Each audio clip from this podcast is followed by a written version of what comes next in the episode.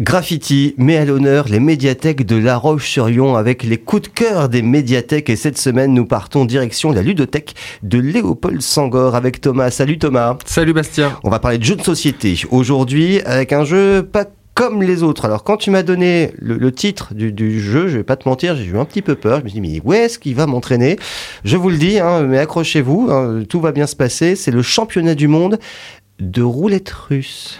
Exactement. Mais, sans, mais développe, dis-moi, parce que là je commence un peu à, paniquer. Là, alors je vous rassure, hein, bien évidemment, dans la boîte de jeu il n'y a pas d'arme à feu. Ah. Vous êtes, euh, D'accord. vous pouvez être rassuré, c'est pas le cas. Euh, championnat du monde, alors le vrai titre euh, est le The World Championship of Russian Roulette. Oui, ce qui est une traduction littérale. Ah, exactement. L'éditeur est Tigiari, maison d'édition française, et l'auteur est Anthony Burch. Alors de quoi on parle ici? On parle déjà d'un tout petit jeu, une toute petite boîte euh, rouge mhm. et noir. Le, choix euh, éditorial, le choix graphique, la direction artistique s'appuie sur ce qu'on pourrait appeler du soviétisme pulp. Alors, je, je m'explique.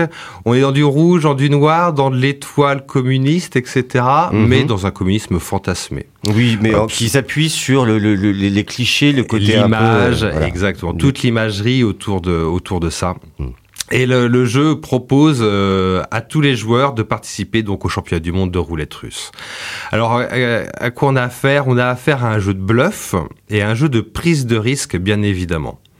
C'est très simple. Vous avez un tas de cartes devant vous qui correspond à votre barillet. Mhm. Vous avez sept cartes.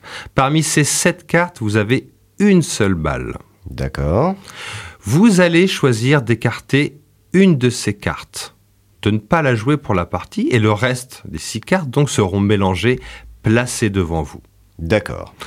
Très simple, tout le monde fait ça autour de la table et c'est parti. Chacun, chacun, son, chacun, son, petit paquet. Donc chacun de son petit paquet et chacun va parier sur le nombre de cartes qu'il est capable de retourner sans tomber sur, la balle. Mmh.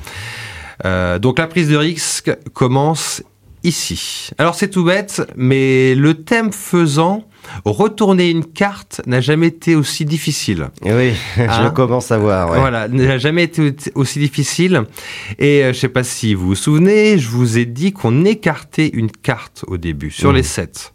Rien ne vous empêche de tricher. Et d'enlever la balle. Exactement. C'est la question que je me posais tout à l'heure. Est-ce qu'il faut laisser la balle dedans ou pas? Mais non, on n'est pas obligé. Mais par contre, attention, on est quand même sous le communisme le plus dur. Et si on vous prend à tricher, si on soupçonne même que vous avez triché, c'en est fini pour vous. Même s'il y a du soupçon. Même s'il y a du soupçon. Mais alors, comment on le vérifie si c'est un soupçon? Est-ce que euh, je n'expliquerai pas tout. Le jeu est extrêmement simple. Laissons-y une part de mystère pour le découvrir, car il est vraiment très très simple et extrêmement efficace. Il se joue à partir de 3 joueurs jusqu'à 5 joueurs. Mhm. Et les manches s'enchaînent extrêmement rapidement. De toute manière, c'est très simple. Vous faites votre pari, vous tournez vos cartes. Si vous avez bon, vous marquez un point. Si vous avez faux, vous en perdez un. Enfin, voilà. pas un point, vous perdez un homme de votre équipe. c'est ça, oui. Donc c'est le premier qui tombe sur la balle qui a perdu. Exact, exactement. D'accord. Euh, donc il s'inscrit vraiment dans les jeux de bluff et dans les jeux de stop ou encore. Alors c'est pareil, hein, c'est euh, toujours compliqué pour les jeux de bluff et de stop ou encore de se renouveler. Euh, on a très vite fait le tour. Hein. Le dernier qui a réussi, il date d'il y a 15 ans, c'était Skull and Roses qui avait gagné le prix du jeu de l'année en son temps. Mhm. Mais depuis, le jeu de bluff avait été difficilement renouvelé. le, le, souci, c'est que ces parties peuvent être rapides, euh, répétitives, euh, c'est pas le cas. parfois lassantes. Voilà, c'est pas c'est pas le cas ici. Entre la double dose de la prise de risque pour le retournage de cartes et la prise de risque, savoir si je vais tricher, se rajoutent aussi des petites cartes voilà, mhm. des petites cartes à effet qu'on peut s'envoyer dans les dents de manière très simple. Comme par exemple? Comme par exemple retourner sa prochaine carte mais sans se viser, en visant son voisin de droite. D'accord. Voilà, ce qui change complètement la physionomie de la partie et euh, la manière dont on va tirer les cartes. Mhm. donc il y a un côté aléatoire qui peut changer tout à Exactement, qui peut mhm. mettre un peu le bazar dans tout ça, dans tous les meilleurs calculs. Alors c'est pareil, hein, c'est un jeu qui est sorti un peu euh, à côté. Euh, clairement, le thème, le thème aurait pu faire peur, faire peur.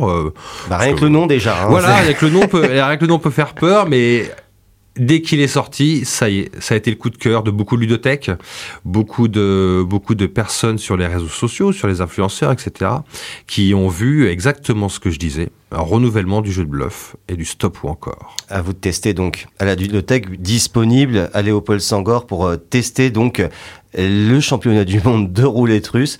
Peut-être en, toute sécurité. En toute sécurité. Voilà, c'est ça, c'est le plus important à retenir. Merci beaucoup, euh, Thomas. Merci, Bastien. Et à très bientôt pour de nouveaux conseils.